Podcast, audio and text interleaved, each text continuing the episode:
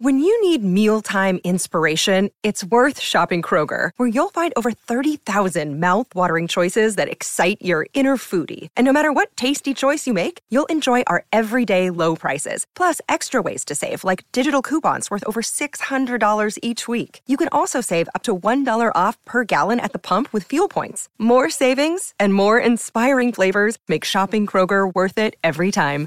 Kroger, fresh for everyone. Fuel restrictions apply.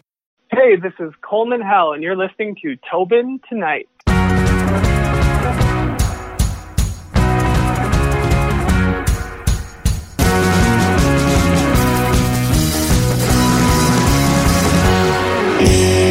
I guess my first question would be growing up in Thunder Bay, Ontario, what was life like back then in the, the great Thunder of Bay?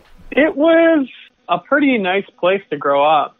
I was surrounded by nature, had, I don't know, everything I needed at the time. I mean, as I got more serious about music, found myself wanting to move away, but it was like a it was a nice place to grow up, you know, just very very small town Canadian vibes, like going camping and swimming and people drive trucks and play hockey and that's like our main export is NHL players. Just kind of your traditional small town Canada life. Did you have an interest in hockey growing up? Like, did you play it recreationally or even in a, like a house league? I did not. I was not. I, I I was skating with a chair and like a pillow on my butt. I wasn't even much of a of a skater, let alone I I found watching hockey to be quite boring. I didn't fit into the mold of the place perfectly, but I still liked living there. No, that's fair. It's like now when people think of Thunder Bay and they say, well, geez, we got some great hockey players out there. And then someone will say, yeah, well, I'm not really into hockey, but Coleman Hell's from the area as well. And then they'll be like, oh, okay, cool. So they produce more than just hockey players. what kind of got you into music? I mean, like, because growing up, and a lot of musicians will say, you know, whether they were in school and they just like music class or you know someone took them aside and they liked playing a guitar. So what kind of got you into the music scene? My parents never really like put me in any lessons or anything but my mom worked at a record store when she was younger and which was just really into music her whole life. So i was kind of privy to that that collection of music and i would go through it as a kid and i would read the lyrics I would just kind of go through that inventory until I had run out, and then I was obsessed with making my own collection, and then I would write my own lyrics, and then I kind of had this Casio piano, and I started teaching myself how to play piano by writing little numbers on all the keys, and then I like saved up for a microphone from like Radio Shack or something, and I oh, had those. I, those are the days. yeah, and I kind of like was making. I don't know, probably what was to be pretty terrible music, but I was making I was making songs in my room, and I was just such a fan and so obsessed with music, as just the culture of making music and people who make it, and and then I kind of just slowly found little cracks where I could find my way into being part of it. And all I really wanted to do was be part of it somehow. And it was just, yeah, it was just sort of like teaching myself, I guess. And then I, I was so kind of far gone having learned how to do things myself that conventional training then was kind of seemed like it would only kind of screw me up. So when you were mentioning about the record store, like what kind of, uh, I guess, records or artists kind of instantly drew you to pick them up and put them in your own collection? Um, I don't know. I think like when I was first listening to stuff, it was like my parents' music, which was like Fleetwood Mac and Steely Dan and Bob Dylan and Bruce Springsteen and the Cars and lots of that kind of music, like old classic rock. And then when I got into my own stuff, I became really obsessed with like rap music, which is still probably my favorite music to to date. So I would listen to like Jay Z and Nas and Outkast, and then some kind of more like obscure stuff, like Atmosphere and things like that. The way I was obsessed with music would would be that I would learn about a new genre, and I'd be like, this is like progressive rock, or this is shoegaze, or this is like noise, this is industrial music, or whatever, and I would find out this new genre and then I would look up all the like seminal artists and then I would try to get all their albums and I would listen to them all like almost like it was homework but it was fun. I would just want to learn so then I'd be like, "Oh, this is like conscious rap or this is like boom bap or this is I don't know." And I would go through like all the like different genres of music and try to kind of like absorb it like a sponge or something. Okay, no, no, that's that's fair. Those are some like good artists and good kind of mixture between Fleetwood Mac to Jay Z. I mean, that's a really good mixture of uh, different kinds of music. yeah, you came out again uh, with your like EP. You had two heads. It was on your Summerland 2016 CD. And the thing I kind of want to tie in with this is at the time, I was a student at Algonquin doing radio. So we have this mm-hmm. thing called Air AM. So we play a lot of the like hit music because it's just an internet radio station. And right. you can't believe how many students, and myself included, that really like the song. But of course, and I, and I don't mean this to be mean or anything, because with any song, we have a limited library. So you'd hear two heads maybe at 9 a.m. in the morning before you do a morning show. You'd hear it again at 12. You'd hear it again at 3. You'd hear it again at like 6. And I was like, you know what? By the time this week's over, I'm going to know the words to this song because it gets played so much on our station. And then someone else in the class will be like, but it's a great song. I'm like, no, no, you're not listening to me. I didn't say it was a bad song. I'm just saying that it's played a lot on this station. And then when we got to Devotion and Fireproof came out, I was like, okay, we've got a little bit of mixture. It's like, I've never said the act was bad. I was like, I, I love the act, but I was just like, that's it's a very catchy song, but it, like anything, when when you hear it a lot, you're just like, oh come on, like give me something new. It was to the point in Ottawa that I had a friend when I was starting doing podcasting, and I would tell them like who we interviewed. I was like Jimmy Rankin, Heather Rankin, a lot of East Coast, and she came up to me and said, "I'm not listening to your podcast till you get Coleman Hell on." And I and I was like, "Challenge accepted." So hopefully she's going to listen now. When once I tell her that, listen, we've got him, we got him on. Great. Yeah, I don't know. It's like that's that's something that's kind of out of your control. It happens throughout history where like there's just a specific song that's just being played ad nauseum everywhere, and you kind of you go from loving it to getting kind of sick of it. Like I know, I remember when I was listening to like I think it was like Gnarls Barkley in high school, and they were like sending personal emails to radio stations being like, "Stop playing crazy, please! You're going to ruin it. You're ruining the song." Yeah. Well, it, it, wasn't to that point, Coleman. Let's put it that way. Like I've, I've, it, yeah. it, was just to the point where I was in a radio environment where if I was just out, not in radio, and I heard it every now and again on the radio station, I'm like, oh, I love it. But like, there's so much times when I'm at a radio station where it's like, this is the new track we're putting out. I'm like, okay, cool. And then by a week later, people are like, did you hear this track? I'm like, yes. I have, and more times than you. Right. and then they're like, "Oh, you don't like it?" I'm like, "No, I didn't say I didn't like it. It's like I'm just saying that it's a lot." And it had a really cool twang to it. Like I like how it has a mixture of somewhat you can classify it as a little bit of what you call modern day country or a bit of hip hop and, and, stuff in it. So it, it kind of tied everything together. So uh, musical genius on the end of this phone, Coleman Hell.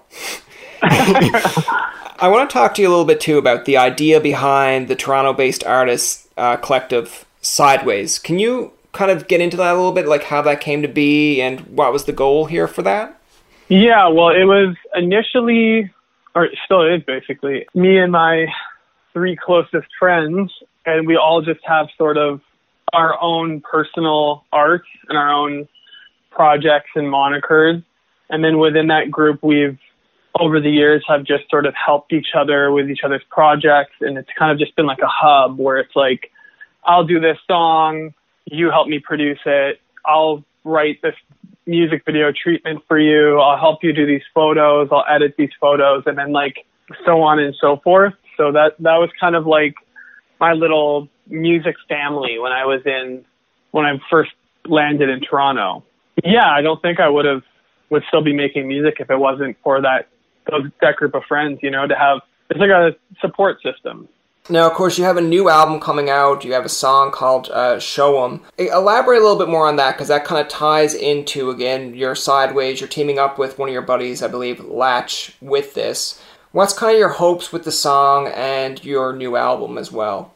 The song specifically, I wrote this year, and I wrote it really sort of impulsively and I thought it was a cool song and I was like I'm going to put this out ahead of my album It's like a summer song. But then we all went into quarantine and then it was all of a sudden like this song was out but it was like I thought it was going to be soundtracking a different moment. So I mean I still really love the song and I think you know people can if people can enjoy their summer whilst social distancing maybe it's a good song for that. But that that was kind of like the initial idea of releasing it when I did was to have it out for summer. But it will not be on the record. The record is actually kind of a different vibe. It was a bit of a, a different style for you, but a different style than what people are used to, but it's a style that I guess you're very comfortable with. Can you elaborate a little bit on that? Because when listening from just say Show 'em compared to Two Heads, you're kind of like thinking,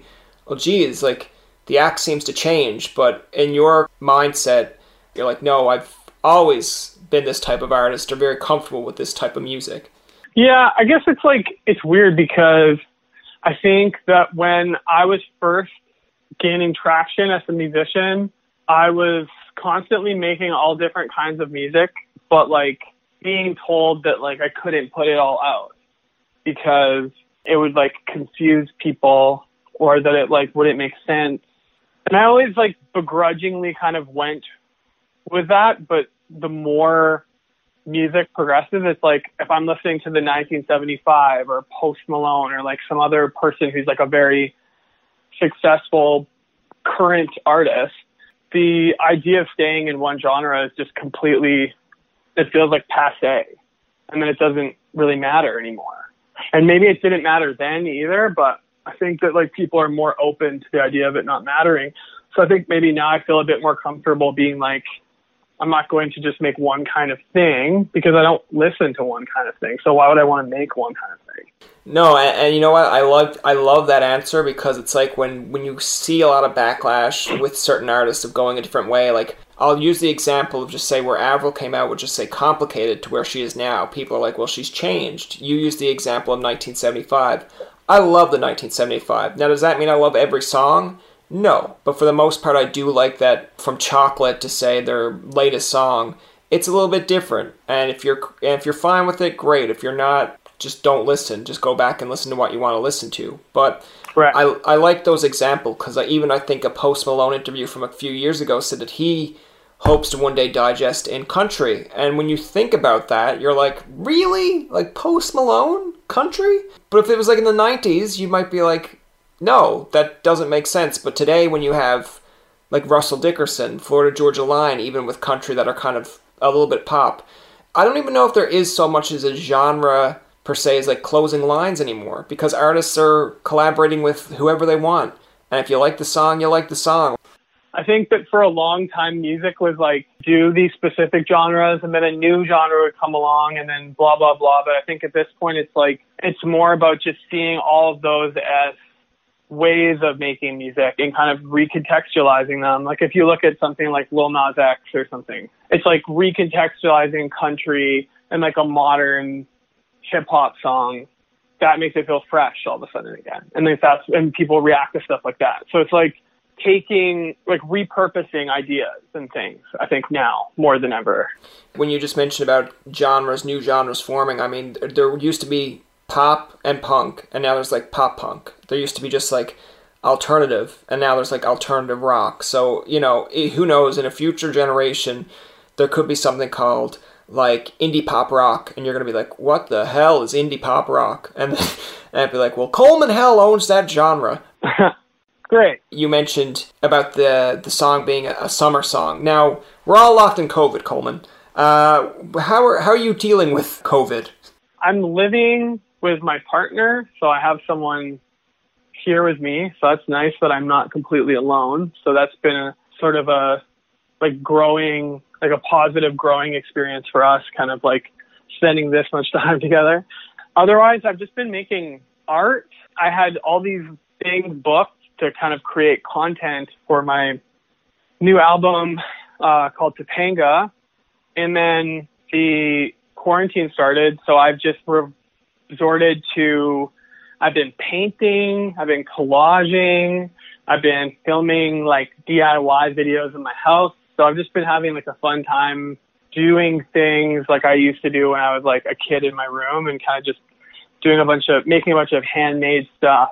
So that's kind of how I've been like occupying my my mind and taking it off of the feelings of despair and anxiety that it's I'm sure haunting all of us right now. Yeah, I, I like your answer there. Just the D D uh, DIY stuff, like doing it yourself, or, and uh, just making stuff in your room. What kind of things were you were you making? And do your do it yourself videos have like bloopers? bloopers. Um, maybe I guess. I guess they technically do because there's things I'm not using. It's just sort of like just kind of making th- like I'm a I'm a big fan of like outsider music. Like I don't know if you've heard of the artist Daniel Johnston. He was like a big inspiration to me when I was younger. It's just this okay. guy who sort of was not trained in any way and and just sort of made art in his room and he would rec- make like cassettes and he would illustrate the covers and he would make little music videos and guy uh, I think his name is like R. Stevie Moore or something, or I'm, I might be mixing up the name. I don't know. There's like these different artists that, that that did that in like the 70s and the 90s and stuff that I was into before. So I'm kind of taking that approach, I guess, like just doing everything by hand, and it's going to be kind of sloppy, but I, I kind of like the humanness of that, I guess. Uh, when I do, I don't do a lot of de like do it yourself things there, but I remember when I was a kid you're talking about going back and doing things that you used to do as a kid. Now, I used to have a whole bunch of wrestlers that I used to play with and make wrestling matches. And I thought that was like the funniest thing in the world because when I go back and look at old videos, I'm just like, turn this kid off. Like, he's literally, if, if they put that up on YouTube tomorrow as like, you know, like before Brian Tobin was doing a podcast, this is what he was doing in his free time. He was taking out a VCR and introducing you to his toy wrestlers. I'm like, that's going to ruin me it's gonna ruin me, man. and and then some kid would be like, hey, man, I do that too. I'm like, oh, okay, well that's cool, but um, you know, just don't just don't ever upload that. But yeah, I, I think it's cool, like when people are trying to cope with COVID in some kind of, I guess, a peaceful manner. And it's nice that you have a partner there as well, because I guess that's a lot of an issue that some people are having. That they're again social distancing. They don't get to interact with people. I know you have Zoom videos and or FaceTime, but it's not the same thing. So I think when you have a partner there with you, or it, it kind of eases it even just a little bit.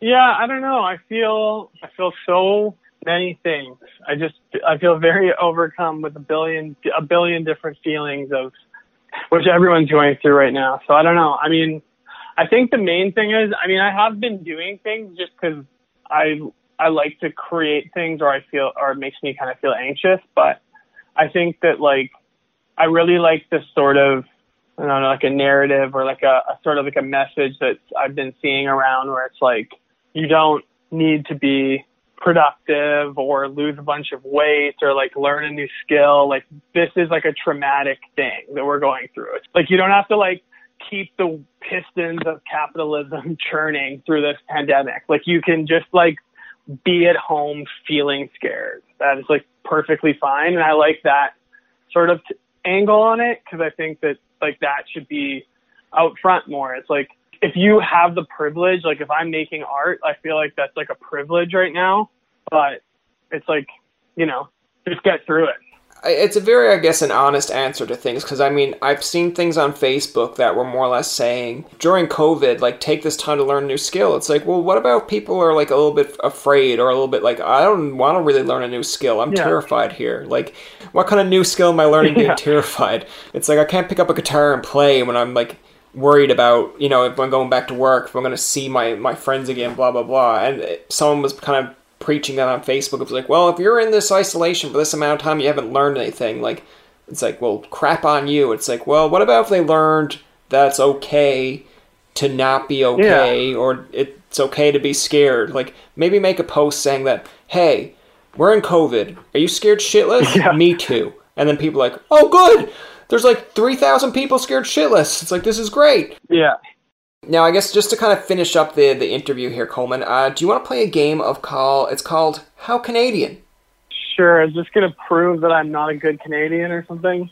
No, it's it's really a fun aspect. Uh, we played it with uh, Sarah Nurse and a few others on the show. The idea is I'm going to throw out a concept that would only be uh, something you'd only see in Canada, and you have to either come up with something just as good or something that in your own experience. So, for an example, uh, again, it's it's not a trivia based question or anything like that. I've got down. Someone offered me a Timmy's, and I said sorry. Maybe next time. How Canadian? So it's Canadian because it's Tim Hortons and because you're saying sorry. Pretty much, and it doesn't have to be like any like Canadian concept in it. It's just an idea of if you're in Canada and you offered someone even like a donut or a ride somewhere and they're still apologizing. Like we had Splash and Boots on, and uh, Splash came up with the idea of saying I was late to this interview because my polar bear wasn't ready. Mm, gotcha. okay.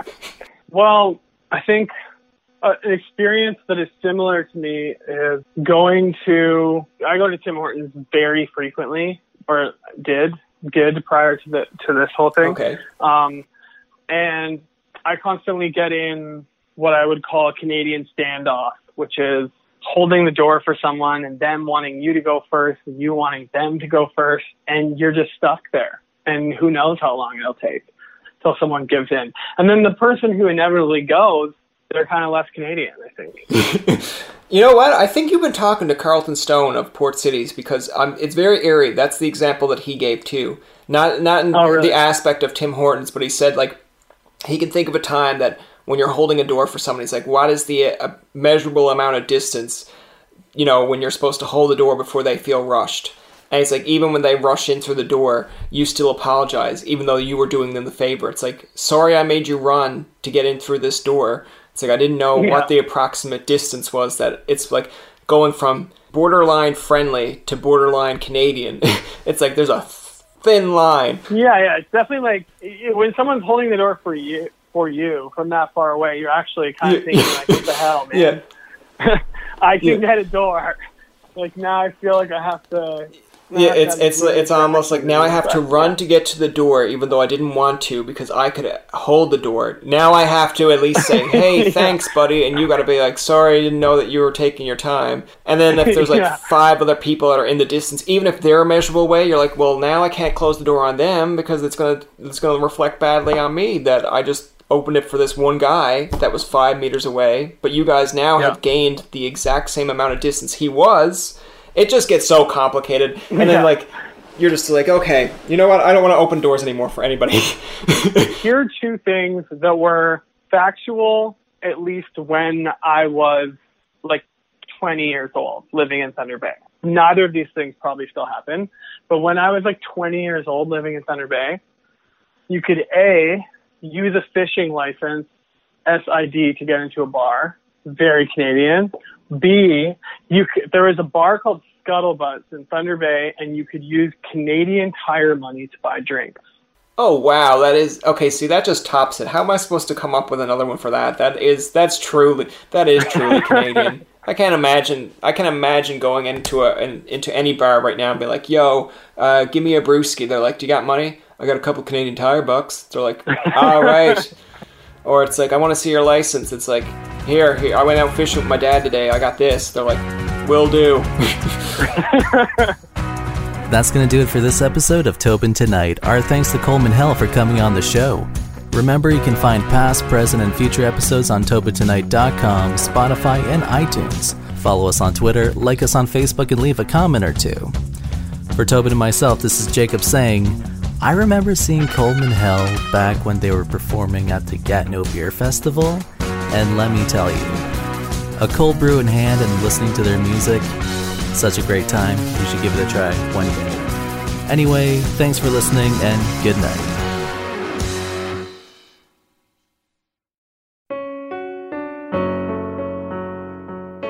Hey, listeners, I'm Christy. And I'm Melissa, and this is Buried Motives, where we dig deep into the details of some of the most gruesome. Dirtbag Murderers.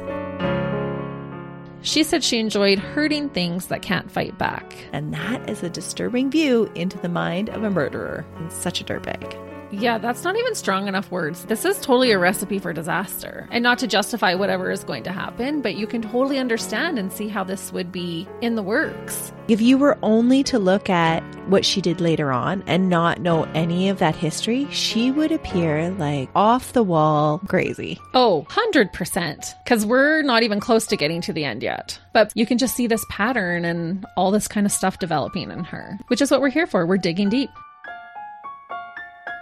Join us each Thursday as we unearth the dirt bags that live among us. and the motives buried there. Hope you join us as we exhume the truth.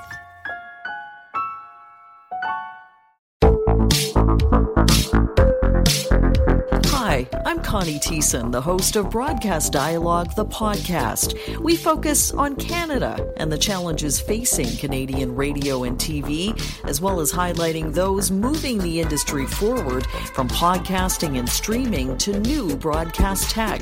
Check us out at broadcastdialogue.com or your favorite podcast app.